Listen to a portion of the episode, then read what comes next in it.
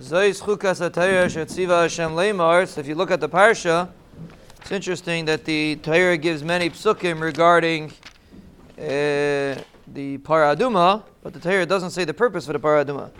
If you start the parsha, it's a pretty long parsha, and the parsha starts, this is what you have to do, take a parah, give it to Elazar, etc., etc., etc.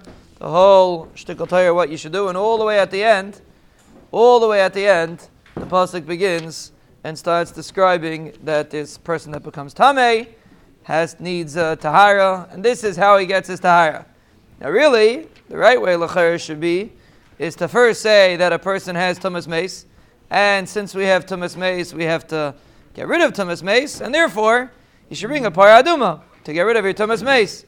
But the Torah doesn't do that, and the question is why.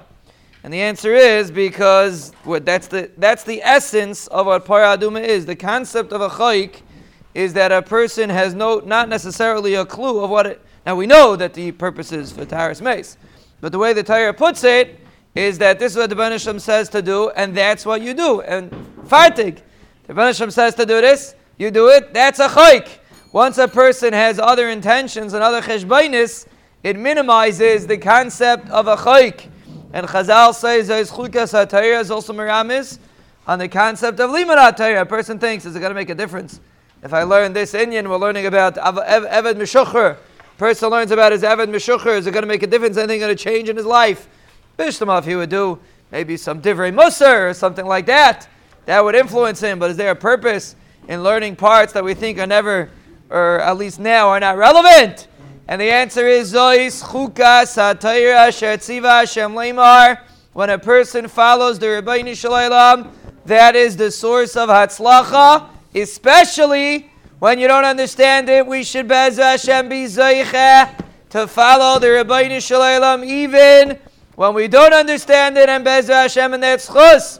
The Rabbeinu Sholeilam will bench us with brachis, hatzlachis, yeshuis, refueris, nechamis, gulis, parnosais, nisim, zuchuyes, mechilis, ava, kalkolas, ischachis, iskarvas, tshuva, kapara, iris, isremus, stakis, shmira, hislavas, mitislavas, simchas, rizus, Achtos, Kabbalas, Ravchas, Sonachamo, Ravchas Lanu, Ulechal de Galeno, Ulechal Mishpachteno, Ulechal Yisrael, Amen.